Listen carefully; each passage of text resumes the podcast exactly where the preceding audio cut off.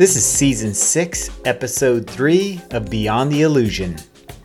In today's episode, we have a conversation with Lizzie Martinez. Lizzie is a board certified homeopath with a homeopathic practice in Austin, Texas. I have to be honest, before this episode, I really didn't know that much about homeopathy, so I'm glad we were able to talk to Lizzie because this is such an important and fascinating field especially given the current state of our healthcare system in the United States. I think we're all aware that there is an urgent and growing need for alternative forms of healthcare, particularly ones which take the whole person and their life circumstances into consideration when prescribing treatment. I'd like to share something with you from Lizzie's website, which I think sums up nicely why she offers her services to the community through homeopathy. In homeopathy, I found a system of medicine whose very nature addresses the root cause of illness, can be mastered by a layperson for home care, and can be practiced by professionals at many levels to achieve profound healing.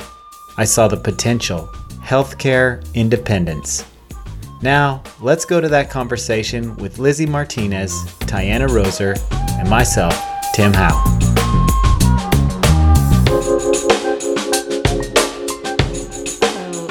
I think probably a lot of people have heard the word homeopathy, but a lot of us probably don't kind of have a strong or clear idea of what it is. How would you define homeopathy? Homeopathy is a system of medicine. We call it natural medicine, perhaps. It is a complete system of medicine, meaning we have our own remedy provings, clinical evidence, our own history. It's been around since the mid 1700s. It's also the most widely practiced form of alternative medicine in the world. It's integrated into the healthcare system of many, many countries around the world, most of Western Europe, Latin America. And there are millions and millions of homeopaths, people who practice homeopathy. Many of them are also MDs, and there are also people who, who are um, certified homeopaths and and in many countries that's considered equivalent to an MD. Yeah, it's a it's a fascinating large system of alternative medicine. Can you explain like how how is how it works? How is it different from allopathic Western medicine? Wow, it's it's different in so many ways. You know how it works is probably one of the most controversial subjects that I can even conjure in my mind because it's the way that we would describe that it works. And you can go off into really into physics to very much describe it more concretely. But what I would say in a layperson's term is it works by stimulating the body's immune system to resolve symptoms on its own. So we consider it a stimulative form of medicine. It uses what's called the infinitesimal dose of a substance. And when that substance is ingested, it matches the pattern of the disease, of the symptoms that the individual is presenting. It will match that and it will elicit an immune response from the immune system. It'll elicit a healing response from the immune system. So, Lizzie, how did you personally find yourself you know, working in homeopathy. Is it pronounced homeopathy? It is pronounced homeopathy. Yes. Okay, yeah. How did you find yourself, you know, involved in that kind of work and helping people with through that method? I was a 33 year old mother. I had given birth to a child with special needs, my second child, and she had a lot of health issues right from the beginning. And right after her birth, I also started to have a lot of health issues. Particularly, I had autoimmune thyroiditis, which is otherwise known as Hashimoto's disease. I had a goiter, quite a few other issues going on. So, really just went in search of a way to help myself and my child. I had gone to see an endocrinologist at the time, and she scanned, they did a scan, they did a biopsy on my thyroid, and they basically handed me a prescription and said, You're going to take this for the rest of your life until your thyroid destroys itself, essentially, through autoimmune disease. And I just I just felt like there has to be some other option here. And I knew that a lot of, I had gone through a traumatic event. I knew that I had had suboptimal health in a lot of ways prior to the birth of my second child. And so I knew there was something else. And, and it just happened that a friend, I mentioned this to a friend of mine, and she said, Have you ever heard of homeopathy? And that really just kind of started the journey. And I never looked back. And I ended up going to see a homeopath. Uh, I resolved Hashimoto's. I don't have it. I, you know, haven't had it for over 15 years. And I went back to medical school, essentially five years of school, and got my master's in homeopathic medicine. Wow. That's like the classic kind of Chiron wounded healer. We experience something so that then through our journey, we're able to help someone else through that. Yeah. So, so am I understanding correctly where, yeah, like you said, with maybe the traditional approach would be to give you some kind of pharmaceutical that you have to take for the rest of your life. But the the homeopathic method would you would take it for a period of time and then it, it activates your immune response to that and then it clears away. I guess it would depend on what the issue is but is yeah. that kind of one of the differences of the way that it works Pretty much. I mean, I would we would consider allopathy or Western medicine suppressive medicine, meaning it, it looks at a symptom and it puts a medication in place to keep the symptom from expressing itself. And so it, it's not healing why the symptom is happening, it's simply suppressing it from expressing itself. What we think is is that any symptom that's suppressed needs to be expressed. And so it will simply go into a different part of the body and make a different disease in a different place. So for us, suppressive medication, believe me, sometimes it's needed. Sometimes, I mean, antibiotics can be life saving, and yet they're also completely overprescribed and it do damage, you know, inherently can damage people if they're overused. So allopathy, we would consider it suppressive. And then what happens is people end up making other symptoms, right? Because the symptom that they initially have is suppressed. And so then their body makes another symptom, or the pharmaceutical makes a side effect, and then they're given yet another pharmaceutical. And then that starts the kind of chain.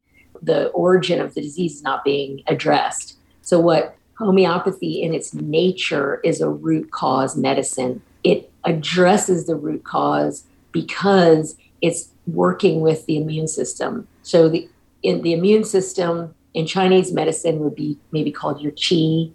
In in homeopathy in 1700s, the man, the physician who discovered the homeopathic method called it the vital force, right? So it is our immune system essentially. And so by stimulating it, the body is so incredibly intelligent and it wants to heal itself.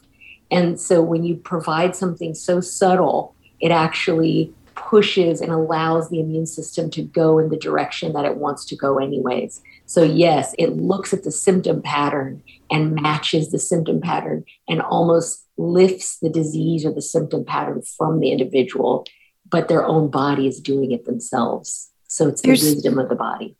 There's so much that I love about what you just said because this is something that I really appreciate about homeopathy.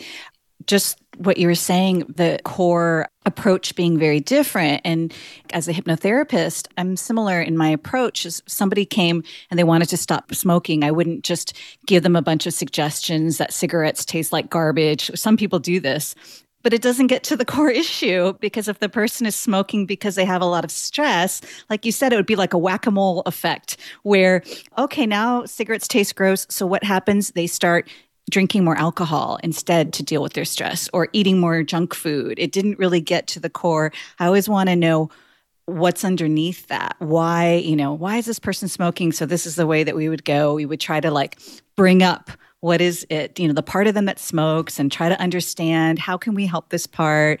And really i think that this is my personal opinion this is one of the core dysfunctions in our society is that we're just we just want to like feel good and not face things. And it's not really making things better you know? And so a lot of times we have to go we have to face all the ugliness and understand what's there to be able to shift something to a better place. This also makes me think of when I did the holotropic breathwork workshop, and they have the same kind of approach. They are saying that, you know, you're doing this kind of special breathing, and it's meant to be they're playing music that's meant to be evocative to kind of bring things up within you. And they say, even if, if something comes up and it's just a little bit like maybe your shoulder hurts a little bit or you feel a little annoyed or whatever, amplify it, make it bigger.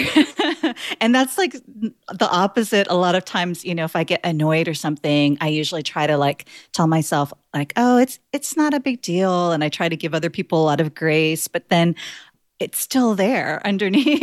it just might pop up later. So that's what happened in the holotropic breathwork is like some people were chatting behind me and I was a little bit annoyed. And then I caught myself kind of just saying, like, oh, that's their process. And then it was like, no, I'm going to let myself get more annoyed, more annoyed. And then finally, like, I just had this like huge, like, ah, come up and I screamed it all out. And then it all shifted. And it was you know how often when do i ever do that i don't really ever do that but it, you know to me it's that same kind of thing of with this energy how we're like suppressing things like you said and it'll just pop up a different way yeah so thank you for that yeah absolutely i think it's you know i think that everybody's body produces symptoms in a different way you know i think the one one truth in disease is that everybody's going to have a different experience, right? And so this is why individualized medicine is so incredibly important because you and I could have the same diagnosis or we could experience even the same traumatic event and we're going to have absolutely different experiences. And so individualized medicine can really address what each person is experiencing it's not a kind of a one size fits all. This is the symptom, this is the diagnosis, and so here's the medicine for it. It's a more nuanced way to heal the body. So I think allopathy really excels at mechanical medicine. You know, if you your body needs to be put back together, literally, that's the that's what you need, right? But everything else is really the realm of of complementary and alternative ancestral medicine, homeopathic, acupuncture, Chinese, medicine. you know, we, that's where we excel. I love this term that you said. I haven't heard that really. I mean, it makes sense. Individualized medicine. I had an experience of homeopathy, gosh, probably a decade ago. I was in this earlier when I first moved to Austin. I was in like a wellness practitioner networking group. And then we would kind of trade, you know, to kind of see what everybody else does so that that we can share that with people if it's if it's relevant. And so, yeah, I did a trade session with a homeopathist. Is that what homeopath? who, homeopath. Okay, mm-hmm. homeopath. And I didn't really at the time think there wasn't anything really obviously presenting itself, but we we had agreed to do a trade. But the intake was so in depth and detailed. And he asked me so many questions. And through this series of questions that he asked me, I began to realize oh, yeah, there are some things really out of balance that I hadn't really realized until he asked me such an in depth intake. And it was so, so I really, really appreciated that because that uh, allopathic doctor they're so busy they don't spend very much time with you at all even when you have this form that you fill out that just asks you a bunch of kind of routine questions. It was different. He was asking of things that were mental. And you know the the homeopathist asked me things that were mental and emotional covering just not just physical symptoms. And so yeah i really is that typical that there's a pretty in-depth intake questionnaire for homeopathy? Because i really appreciated that yeah, that's really, really common. And, and the really neat thing about homeopathy is that you can treat the most basic symptoms with it and the most complex. So, what I love about it is that a layperson can become a very good prescriber. If you learn the top 50, 60 remedies, you can become an excellent prescriber and do basically care for yourself and your entire family, essentially, because there's remedies that, you know, treat fevers, treat contusions, treat sore throats, left-sided, right-sided th- sore throats, treat you know tend- tendonitis, burns. I mean, there's you can treat the most basic first aid and kind of and then the next level up into the you know kind of viral disease process And then, and that's an incredible talent, right? Just to be able to treat that level of disease. And then you get even deeper, and then you go into where homeopaths go. And that's when we take an anamnesis, right? The detailed case taking of the individual. And where homeopathy really excels and where it's one of the most unique systems in the, on the planet is the strength of the mental emotional. So, mental emotional symptoms are absolutely, you know, uh, we believe, of course, the body is one, the mind and the body are one. And many, many of our symptoms are resolved when our mental, emotional symptoms are resolved. It's just, it's just that way. And so, homeopathy, we have almost 300, we have 250 years of literature. We have whole computer systems that have all of our rubrics, all of our sy- symptoms systematized into body, you know, body systems essentially. To we have 5,000 remedies. So this is a way that we we look into the most accurate prescription. And the mental emotional is very detailed for us, very detailed. The nuances of the mental experience, emotional experience, the emotional body, as well as dreams. We have a huge repertory of dreams that have been recorded since the 1700s. It's fascinating stuff. So when I take a case, I the method that I was taught, I was trained as a classical homeopath, which means we look at the case. We, we're typically looking for one remedy at a time. That's part of what classical homeopathy is. However, one of the ways that I was trained is to look a little bit deeper than that. And it was a it was a method that was started about 30 years ago by several homeopaths at once on the planet uh, they kind of started to look a little deeper. And this is why another reason why homeopathy is so fascinating. It's always evolving. It's a very fast evolving system of medicine. It's changing to meet where humans are now. And so our case taking changed around 30 years ago, and that's the method I was trained in. It's called the sensation method. And it just looks a little bit more deeply at the individual until we see, you know, we would consider homeopathy is considered energy medicine and it's it looks a little bit more deeply at the energetic signature of the individual and that's how we get even more specific and more accurate. And that's when we see a lot of resolution in our cases. It's not uncommon for us to resolve very complex cases. You know one of the things that we become known for and the the type of uh, clients that I attract and I see people all over the world are people that come to me because their cases are very complex allopathy does not have answers for them. People cannot maybe even figure out what they have or what is actually happening. And we have so many different answers for things like that. And so the so yes, and answer your question, very deep case taking, very individualized. The mental emotional is highly prized and highly examined in our medicine and our prescribing. Yeah, and, and the unconscious as well, as well as dreams and the importance of dreams as well as all the physicals, right? The physicals are incredibly important. And the physicals are detailed, right? You don't just say, oh, I have a sore throat. We say, which side is it on? What does it feel like? What's the sensation? Is it burning? Is it stinging? Is it is it raw? Does it extend to your ears? Is it better from drinking hot? Is it better from drinking cold? You know, these are all extremely important to us because it makes a more accurate prescription.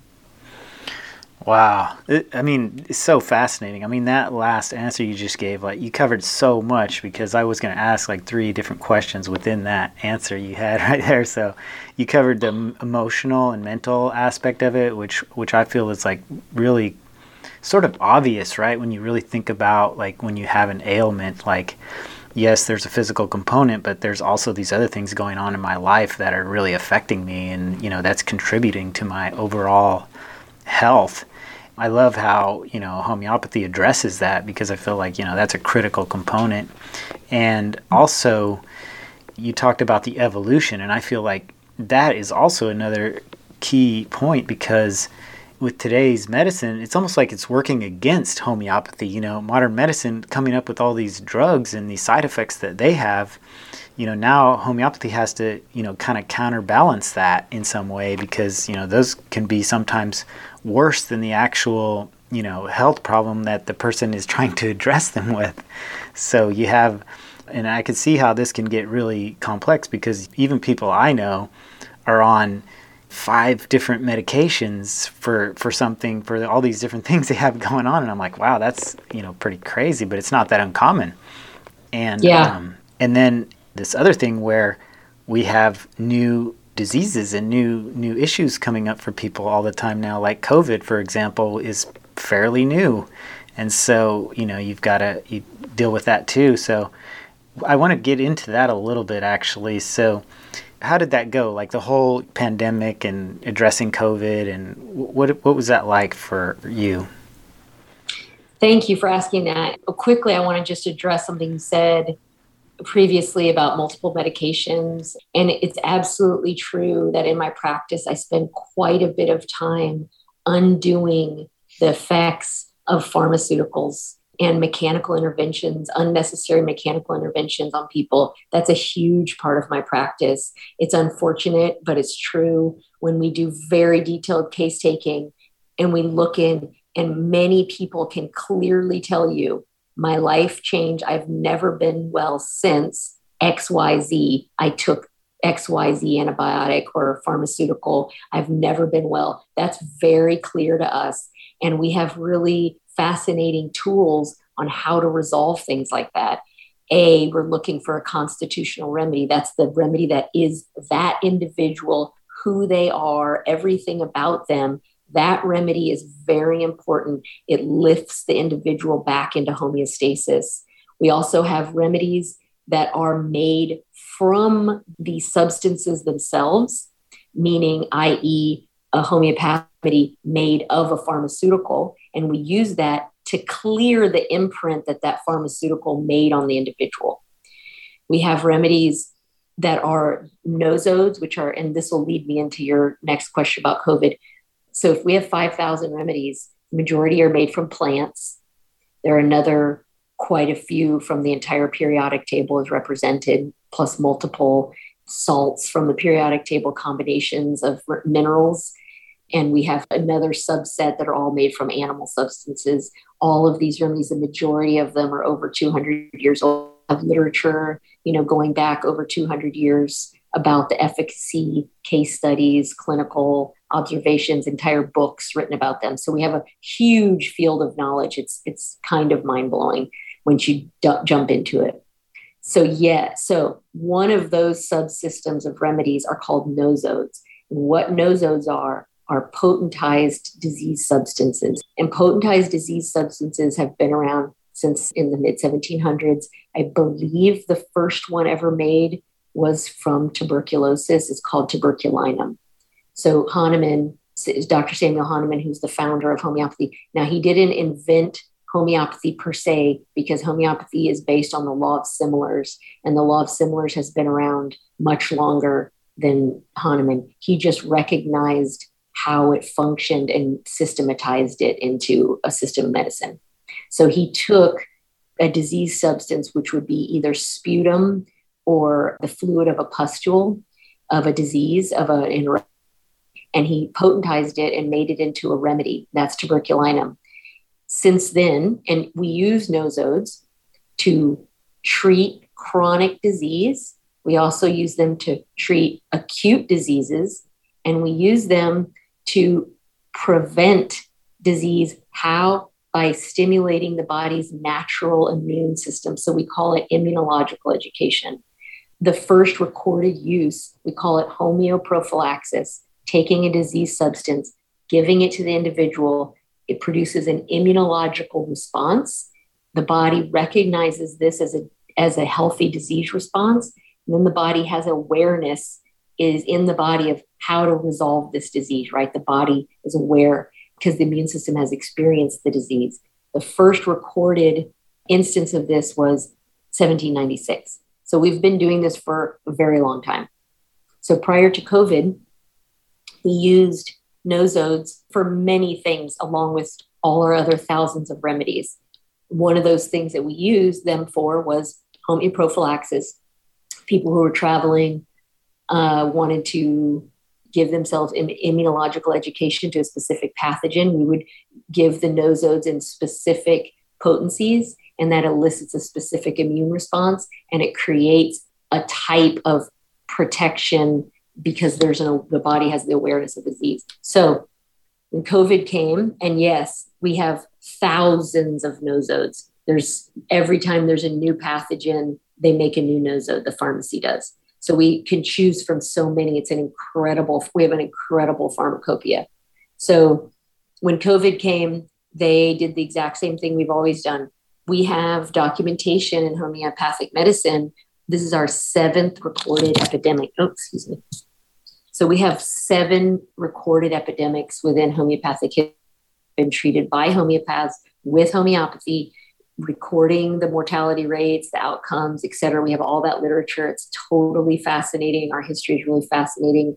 What happened during the pandemic is the homeopaths globally came together as a global think tank, really, and we were able to access a lot of information sharing. We saw our cases come up across the world. They started to collect the data of all our resolved cases so that we could all be prescribing similarly, right? Because diseases have patterns.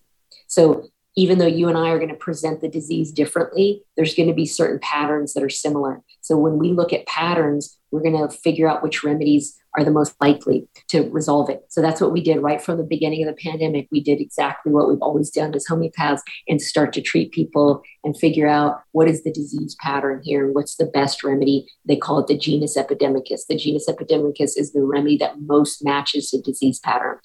So right off the bat, we all found there's a lot of remedies that that treat COVID quite successfully. So, and I'll say right now as a disclaimer that we're allowed to say that we i guide people in using homeopathic medicine to treat symptoms that are like covid. That's i that's the way that the language that we're supposed to use. So that's from here on out that's what i'm speaking of when i speak about the resolution of cases that present as covid our number one remedy that we've i've treated probably the majority of cases are used in the majority of cases is called bryonia you can buy it at any natural grocery store for $10. It's an incredible remedy. It matches the majority of my cases. It resolves a lot of cases. So there's a that's a you know, question you asked about COVID is it has many levels to it, right? So one level is acute treatment. That's not the only remedy. There's a lot of other remedies that we use, but I would say there's about 10 that we use very commonly. They're very common homeopathic remedies. They're not unusual remedies. You can buy them at the store. Those are the, but Bryonia ranks the highest as most. Right now, I have, you know, I've probably 30 cases in the past three weeks, and I'm just, Bryonia continues. Now, here's the other aspect of your of my answer would be nosodes.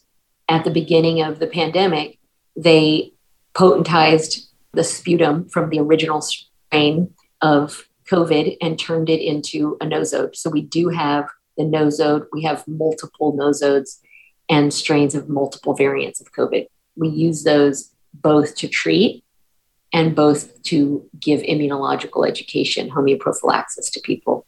So those are different ways that we've addressed COVID as, as the homeopathic community and the way that I educate people in treating themselves to know that they have the knowledge and the ability to resolve the illness themselves. Wow.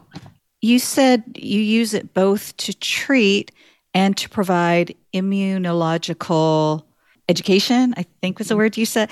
I was wondering, is it always after you get something or is it also preventative? Is that what immun I can't even say it, immunological education is that kind of preventative because we're introducing something to our body so that it, now it knows or I, I would just kind of like to understand more what that is. Yes, it's introducing a disease substance to the immune system so that the immune system recognizes it and then makes a safe immunological response.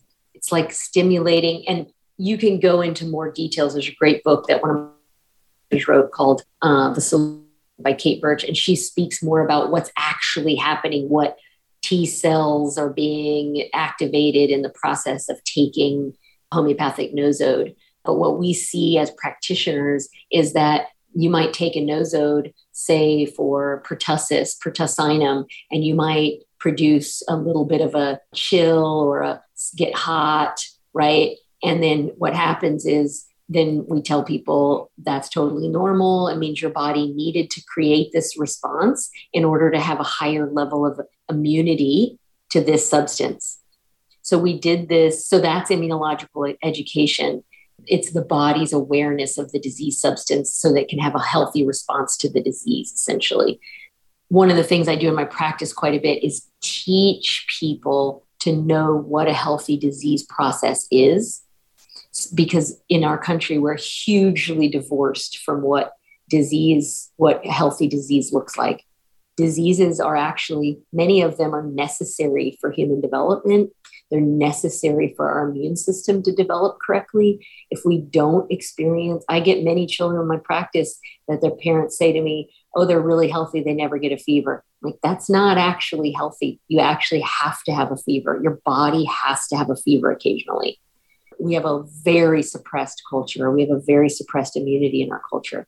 So, one of the things homeopathy does, and one of the things I do is train people, A, to not be afraid of disease, to not be afraid that for their body to get a fever, nor for their children to get a fever, to understand the role of a fever and why it's important for a body to have it. It actually brings us as humans to another, if we're healthy and we have it in a healthy way, it's going to actually clean us, cleanse us in a oh. healthy way, right? And as you see with little kids, many times they'll get a child common childhood illness, bust a high fever, and the next thing you know, they're like talking more.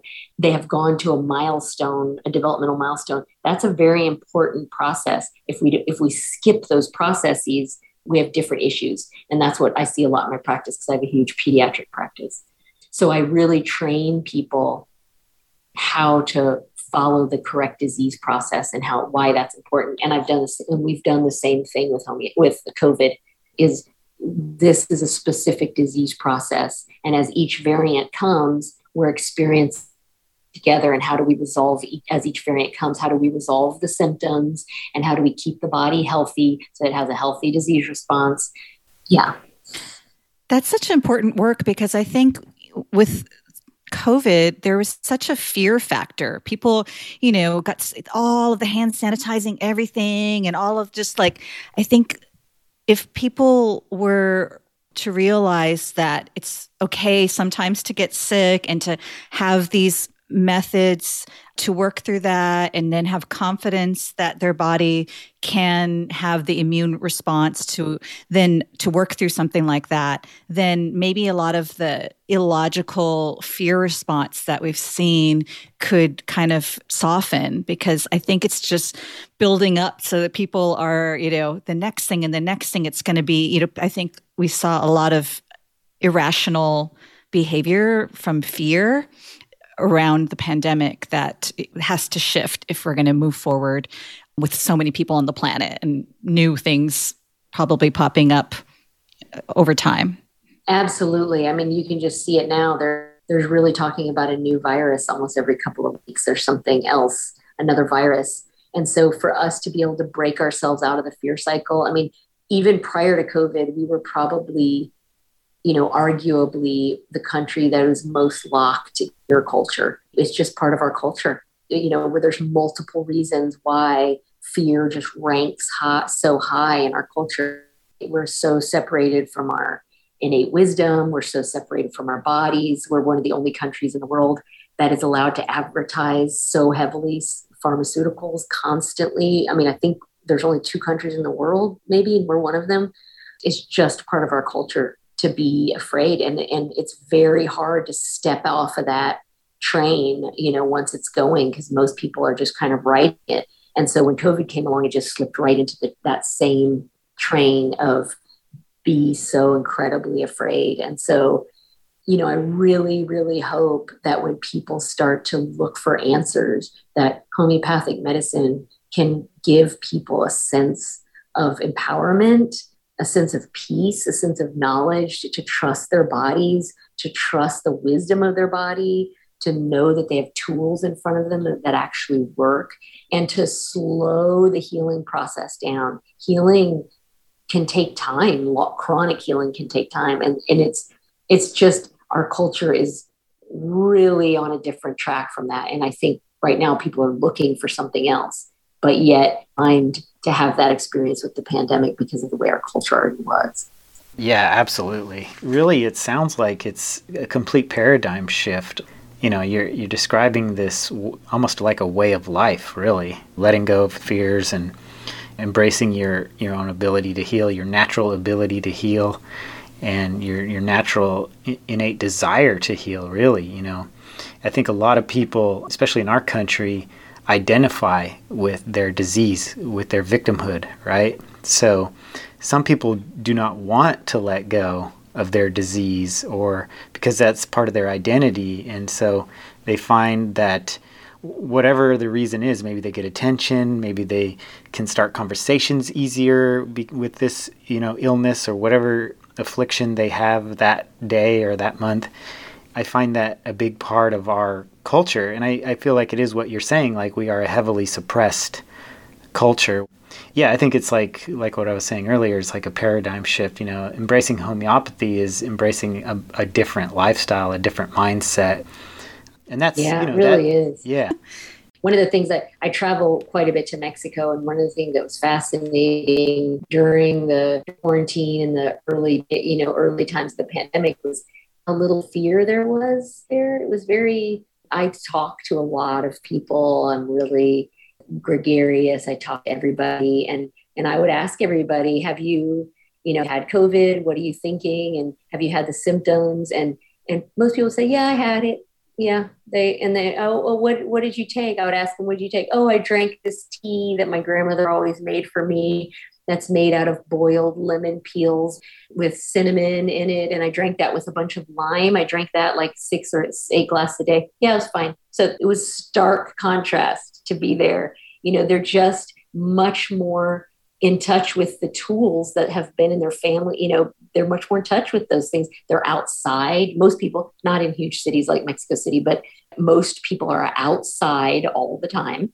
So that's hugely different from us. And they have just a much bigger connection to their own ancestral wisdom, essentially, of how to heal oneself you gargle, you gargle with salt, you take these things. It was always surprising to me what the different feeling when you went from one place to the next. Speaking of travel to Mexico, I know you were kind of on a pilgrimage recently. Maybe we could segue a little bit into telling us about that journey, that story. Well, that started, I've always traveled to Mexico. I have a lot of family there. So, probably when the quarantine started, in March of 20. So, March of 20, I was about to leave for Mexico when they grounded the planes.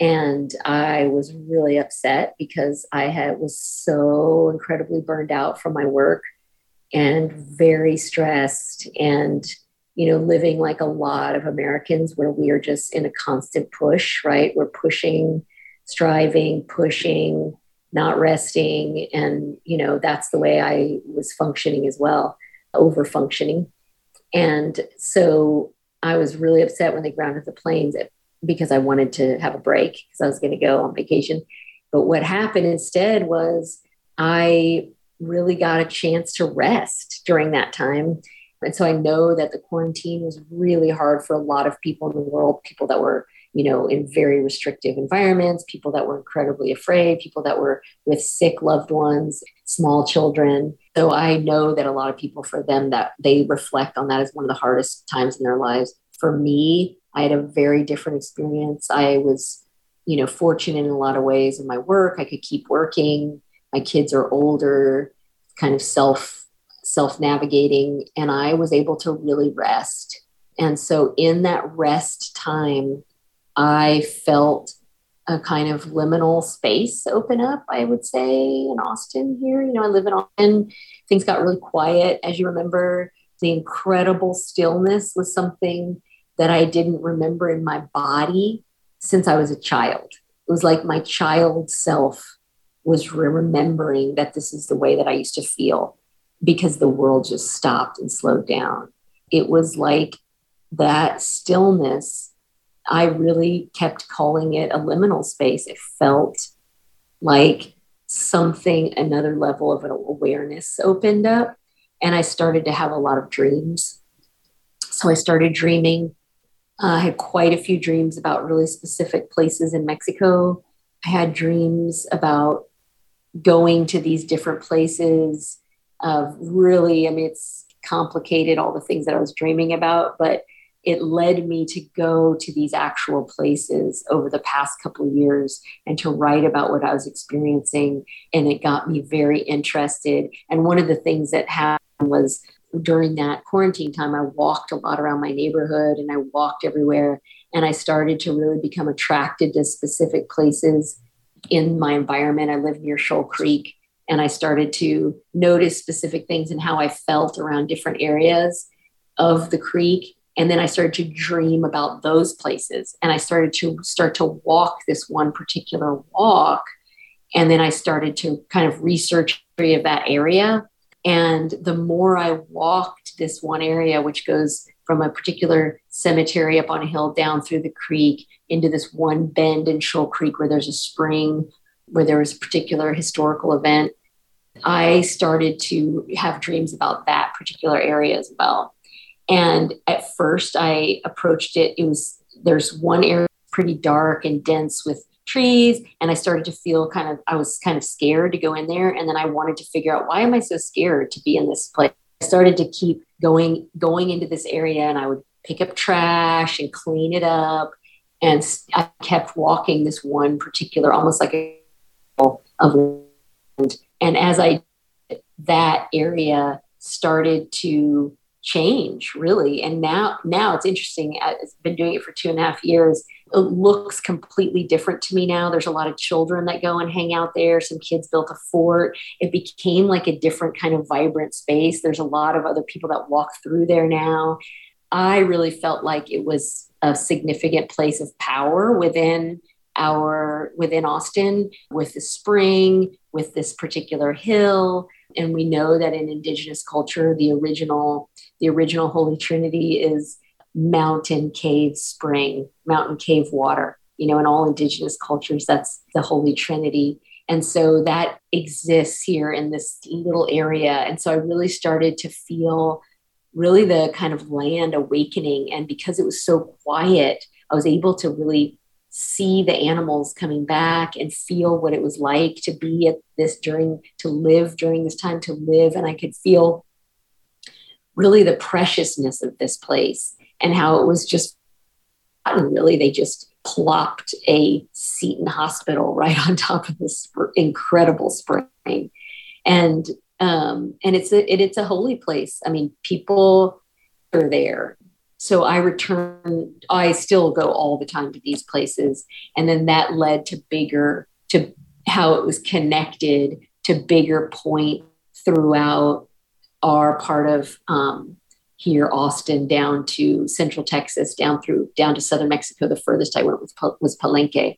And then that opened up to a huge interest in lower Pecos rock art and particular mural called the White Shaman mural that is in it's right outside of outside of Del Rio.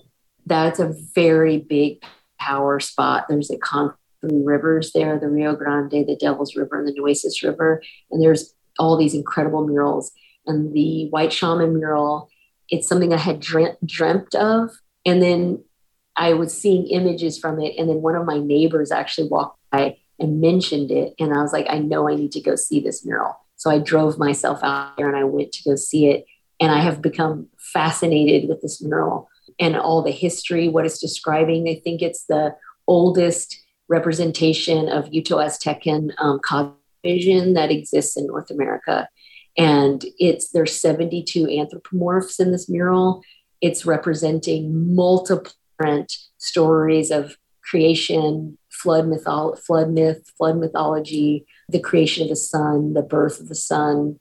And that led me to study my own ancestry, where my family is from, and why I was always called back to this one town as a child. They were always take my grandmother was fascinated with a town called Real de Catorce. And when I was a child, she would take us there. And back then in the 70s, it was abandoned. It was a ghost town. So I don't know why she was so interested in this place because when we would go there in the 70s, there was nothing there. It was an abandoned silver mining town that had once been really opulent and incredible, now abandoned. And so I don't know why she was so fascinated with it. Now I think I have more of an idea, but what of course I learned from the mural is that the mountain that is represented in the mural of the White Shaman mural in the Lower Pecos rock art of, of South Texas is the mountain of Wirikuta, the Cerro Quemado, which is the holy sacred mountain of the Huichol Indians. And the Huichol are the, the most contemporary living descendants of that history, which goes all the way back to Mayan culture. It's the same cosmovision. It's the same, the Uto-Aztecan belief system, you know, that originated with Mayan culture. So, and then Nahua culture, etc so I went back there because it was part of the it was part of the dream. It was part of all these dreams that I the series of dreams. So I went recently with a, a really good friend of mine, and we did a pilgrimage where we walked. We did we didn't do the Huichol pilgrimage, which happens in October November. That's part of their sacred their sacred pilgrimage. We did our own where we walked the site and we there's a specific place uh, you know area that you follow a specific route that you follow and then up at the top when you reach the summit that's where all the prayers are given that's where you know the sacred and then all around the mountain is considered wirikuta that's their land the sacred land that's where peyote is grown. So we just really did and and had an incredible experience you know and then and then more dreams come from that right? So since i'm so interested in dreaming and i'm as a homeopath as I said before, we use a lot of dreams in our prescribing, in our medicine.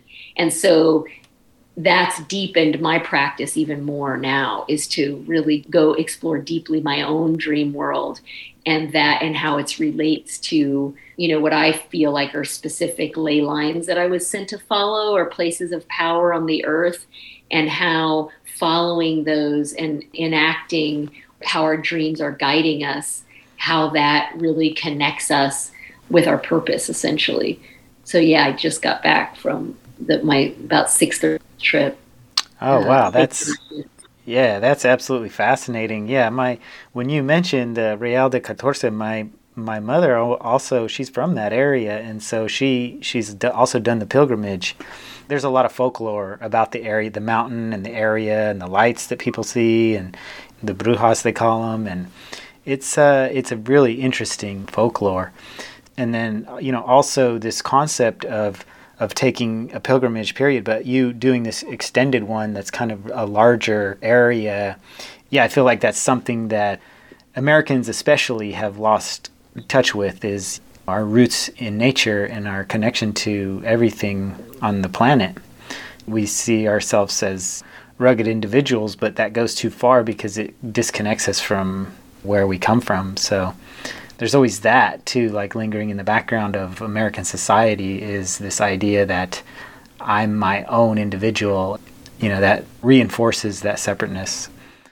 Absolutely. I think, you know, what's fascinating about pilgrimage and what, you know, all of our ancestors practiced this. All of our ancestors practiced shamanism. All of our ancestors practiced sacred dance. It doesn't matter what we look like in this lifetime, what color we are the world was kept in balance by the acknowledgement of solstice, equinoxes, different sunrise set, that rainy season, dry season. This was how the acknowledgement in the life that to walk the walk, to keep things in balance, was how they lived. It's certainly true that we're incredibly out of balance on the planet and that we've lost that connection, and yet we can step right back out into it. It's still there right? It's still here. It wants us to do these things. It wants us. Many people are being called back to this. Like, this is a very strong desire in people to connect with, you know, essentially what our ancestors are doing and what would it look like if we honored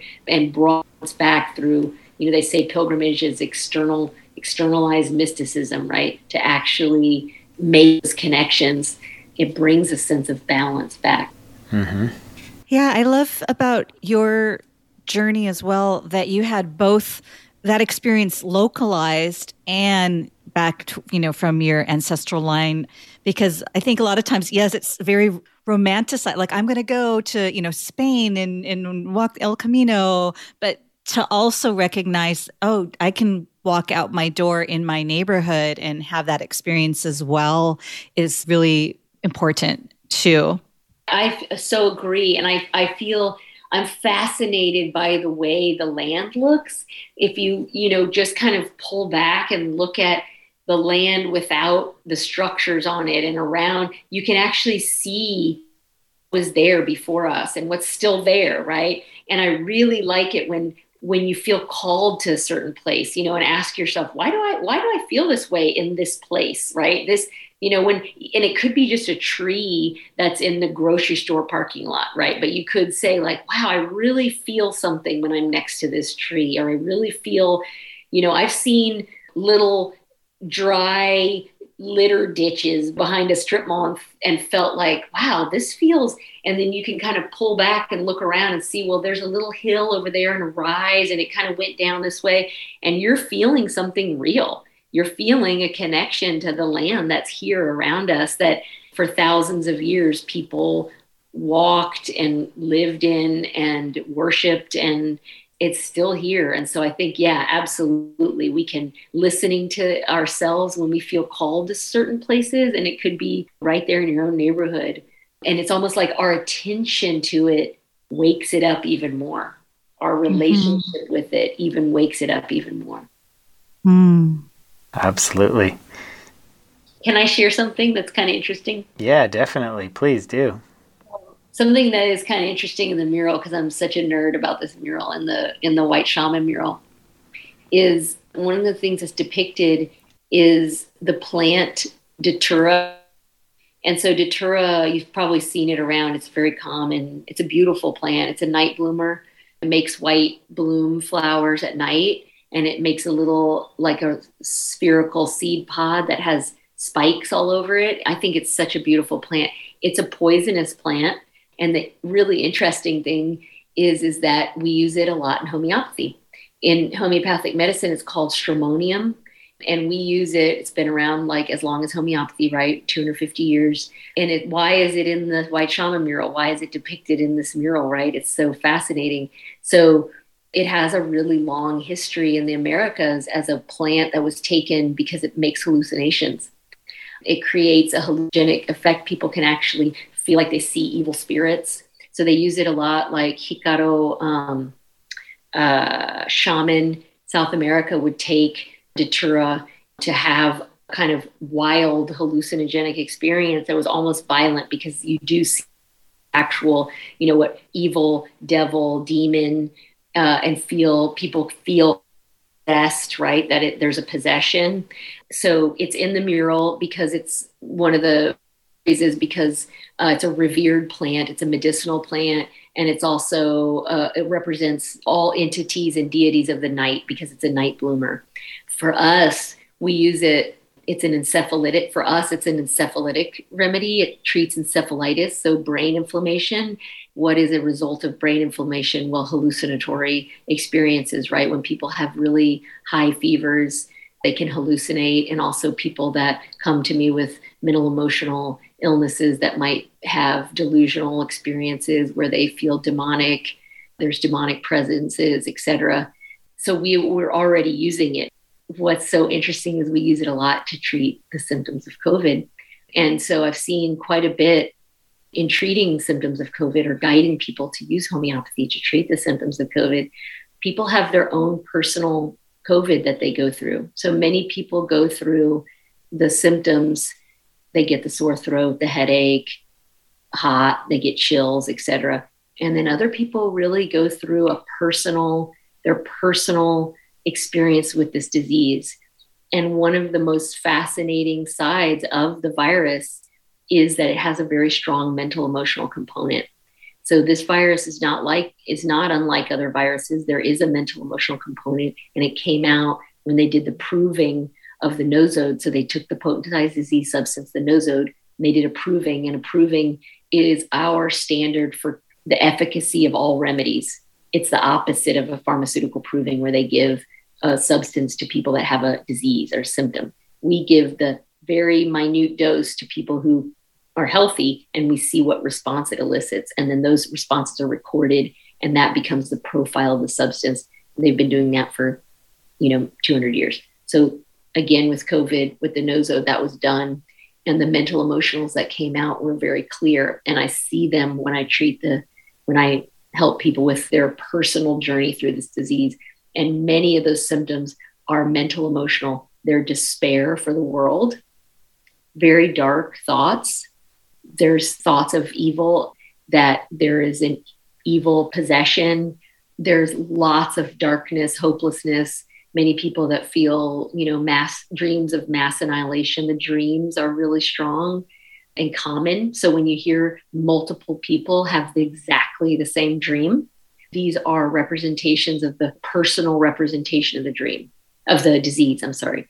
And so what's interesting about homeopathy and the, what we found as we get really individualized in treating symptoms of COVID is that it is like so many other viruses, it is a portal disease that takes us to some other level, I feel like, to another level of integration and awareness. Because when people pass through their own darkness and allow themselves to have the experience of the disease supported in a healthy way, they can actually have had clients talk about this wrestle between good and evil. And then essentially their fever breaks. And the next day they feel like they were allowed to let something go and released. And so I really do feel like part of what we're experiencing now as people on this planet as we go through this disease process is what we see with children when we go through, when we mature, as we go through and have a healthy disease. If we allow ourselves to learn from the disease process, we can actually become more integrated people because it is essentially upgrading our DNA. It is coming into our body. There is no way around it. It will come in and it will. And if we integrate it, people actually go through their own kind of personal I call it your own personal COVID, where they go through their own personal darkness and can come out on the other side.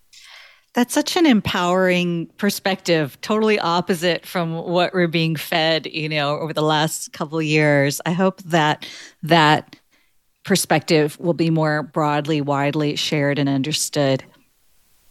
Thank you. Yeah. I, and I feel like, you know, I'm endlessly fascinated with how things are connected. And so the fact that stramonium is in this mural. It's a remedy that we already use. It's a remedy, it's a huge remedy that we use when there's these delusions and when we use it for COVID. I think it's just all, you know, everything everything is connected and just shows you the our our wisdom is there. It's always been there, right? Our wisdom, our ancient wisdom is there. It's present with us this time as well. Yeah, uh, that that is fascinating. I um I have to agree with you 100% on that. You know, the the whole COVID thing. Even my own experience with it was uh, I don't even know if I had it for sure, but my wife had tested and I had the same symptoms, so I'm pretty positive that I did have it. And um, yeah, I, I, even told my friend. You know, he's he asked me what it was like, and I said, you know, it wasn't too bad physically, but I did feel that there was this like em- emotional and mental component to it, like I had never experienced with anything else. Even I've had the flu, and I felt like I was going to die but I didn't have that emotional and mental component where it was like yeah it was exactly like you're describing. It was like this fear and this this overwhelm this yeah, there was a lot to it and it was very personal but but it was unique in in its characteristics. I didn't i didn't ever experience that before. So i'm glad that you're saying that because i kind of because i don't go around telling people that you know because well uh, you just told the whole world. No. Exactly but yeah, no, I, I told him because he, he asked and I felt, you know, comfortable, but you know, I feel comfortable saying it here too, that, you know, it is, it is different in that way. But I think, I think it's so important for you to, for us to share those stories because people feel right now really isolated. And, and I write in my, I try to communicate with my clients and say, if you know people who feel like there's darkness, this could be that they still have COVID it's part of COVID. And and and I want people to know that because it's part of the disease process. And what happens when we get stuck in the disease process, we don't come out the other side, right? People are just stuck in it. And so there's a lot of people walking around feeling this particular feeling. And so when we share stories like yours, Tim, like you just said, it, it's, I think it allows people to acknowledge that it what like you said it was your own personal thing that you went through. That's really important. It gives us a chance to examine a lot of those things and then for people to recognize that it's that it, it's part of the disease process and it's actually it can be healthy. Yeah. So we don't have to be so afraid of it. We don't have to suppress it and embrace the process. And that will really strengthen us moving forward if we learn this approach that you're sharing whether we have something physical mental emotional you know just to begin embracing and facing things and recognize how they are transforming us and we're growing through them it will be really a big like tim said a big paradigm shift. Yeah. I mean when you think about it if we're all going through the same experience in our own individualized way and the biggest deepest questions when people go into that dark tunnel is do I what do I want to align myself with? What is my truth? What am I going to choose here? Am I going to choose, you know, fear or am I going to choose love and connection or are we going to continue to divide ourselves through from fear or and think that some otherize other people, right? So I mean, you know, what's the biggest thing that's happening right now that we see is this level of otherization, you know, that's mm-hmm. happening that seems like it's deepening. And yet, part of the portal experience that I see in COVID is that people really burn that off in some particular way. It's like a darkness that they're allowed to be free from. And I've just seen it over and over again in multiple cases that it feels really clear people are allowed to just let go of that whatever thing that they were holding on to that kept them feeling separate and afraid of some other group of people because they were because they're different or they believe something completely different and they were perceived as being evil. Particularly yeah particularly now at this point in the pandemic because you know that otherization that you're talking about you know was around what medical health choices we made. But now at this point doesn't matter. People whatever medical or health choice everybody's getting it basically. Doesn't matter what you chose. And so it does kind of clear that away and stop you know looking at everybody as separate and realizing like, like you said we're all going through this. Mm-hmm. Yeah we're all we all have to get it. And we're all gonna you know it's gonna change our dna one of the things like i always no, I haven't always. Anyway, recently I've been more drawn that I wanted to go to India, you know, spiritually, but I've kind of always been kind of scared because everybody gets so sick. And I was curious, like, is that something where you have some kind of remedy, whatever the kind of bacteria that our body's not used to that they they have over there would be like I could take that before and let my body respond so that I wouldn't have to maybe necessarily be so sick if I, when I got there if I did that yeah. first? Oh, that's, cool. That's, that's, like one of the things that I I love in my practice. I pride myself is is sending people to other countries, and they're like the only ones that don't get sick. So yeah. and, and, so so that would be a, a, reason we use nosodes, right? In HP and homeoprophylaxis, have people do HP like a month or three weeks out before the trip to get mm-hmm. themselves inoculated. You know, yeah. for the with them train people how to use like the top 10 remedies for first aid and GI stuff. But yeah, I went to India for my 50th and I did not get sick. Oh, amazing. Yeah. The whole idea of, you know, traveling and then being really sick for just like, oh, that doesn't sound fun. Yeah. I'm just going to stay home, but I don't really want, I want to actually go, you know. Oh, that's cool. Yeah. And the other thing too, that because that, like I said, I had that homeo- homeopathic um, session and it was like maybe a decade ago. And then I was like wondering because I still had the remedy in, in my kitchen cabinet and I, I kind of searched it today like oh how long are, and it said like you know if you if you keep it like out of the sun and you know in in so forth um that it could last for like centuries or you know if, totally, you, if you yeah it should be completely fine as long as it wasn't left in your like you know 800 degree car So because if, if, they can't be left in super hot conditions um, and they can't be extra billion times than that, if it's just sit, been sitting in your house, it's totally fine. Yeah, yeah. Which, which is also really cool when you think about, like you said, if there's like certain common ones that you have for the cold or cough or whatever, that to think that you could like have them for a long time is nice.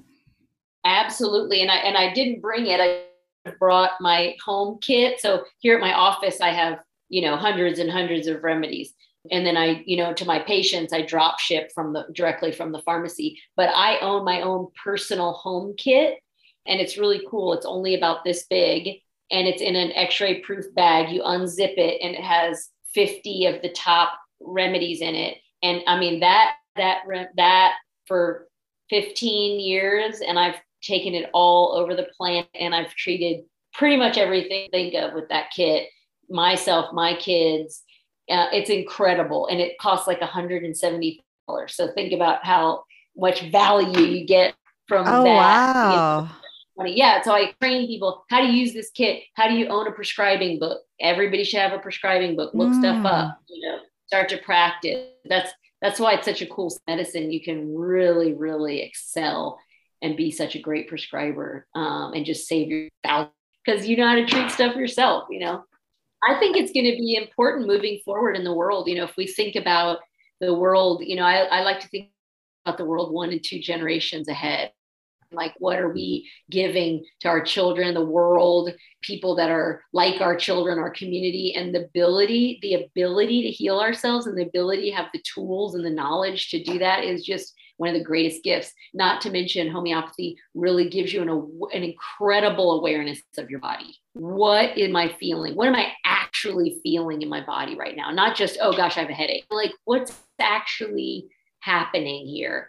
And and like tim was saying and then what's the main thing that's going on with me too? Gosh i feel anxious or i feel this or i feel like scared that i'm going to die or you know it all you know so see awareness that it trains us to have for our body and giving that to children is really incredible. When that you when you see kids that have been raised on homeopathy they're so aware of their bodies. They're mm, so aware. Yeah, yeah. do you really teach so do you teach people just one-on-one or do you teach like a, a class that that people can attend i need to do more classes that's i finally have a, a partner who can help me with that because mm-hmm. I've just mm-hmm. been a solo practitioner for so long, you know. Um, but yeah, I, I, I'm going to start teaching more because I think it's just at this point even more valuable. Well, that is a really good place to end because we're out of time and I really wanted to get more into the dreams aspect. I wanted to ask you more about that because that sounds really interesting too. But you know, we'll have to have you back on so you can maybe talk about that and some other things. But yeah, can you please tell our listeners where they can locate you online, or if they want to get in touch with you or find out more about your services? Yeah, my name is Lizzie Martinez, and my website is lizziemartinez.com. Yeah, they can find out all about my practice there on my website I'm about to start collaborating with a group of homeopaths and do some classes. I'm also going to do some of my own classes where I, uh, that should be coming up at the September, where I'm going to just do some Zoom Zoom educational classes specifically for a lot of some of the stuff that we just talked about today, like which remedies to use, how to use them, which you know for symptoms, etc. Well, thank you so much for coming on and taking the time to talk with us. Thank you. I really enjoyed it. Yeah, it was great. Thank you for listening to this episode of Beyond the Illusion. I'd like to say thank you very much to Lizzie Martinez for taking the time to talk with us and for sharing her gifts and knowledge with us. If you'd like to learn more about Lizzie and the services she offers, you can go to her website, lizziemartinez.com.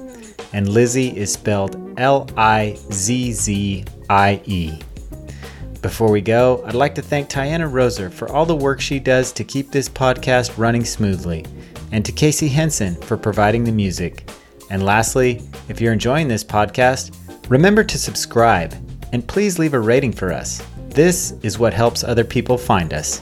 Thank you and take care.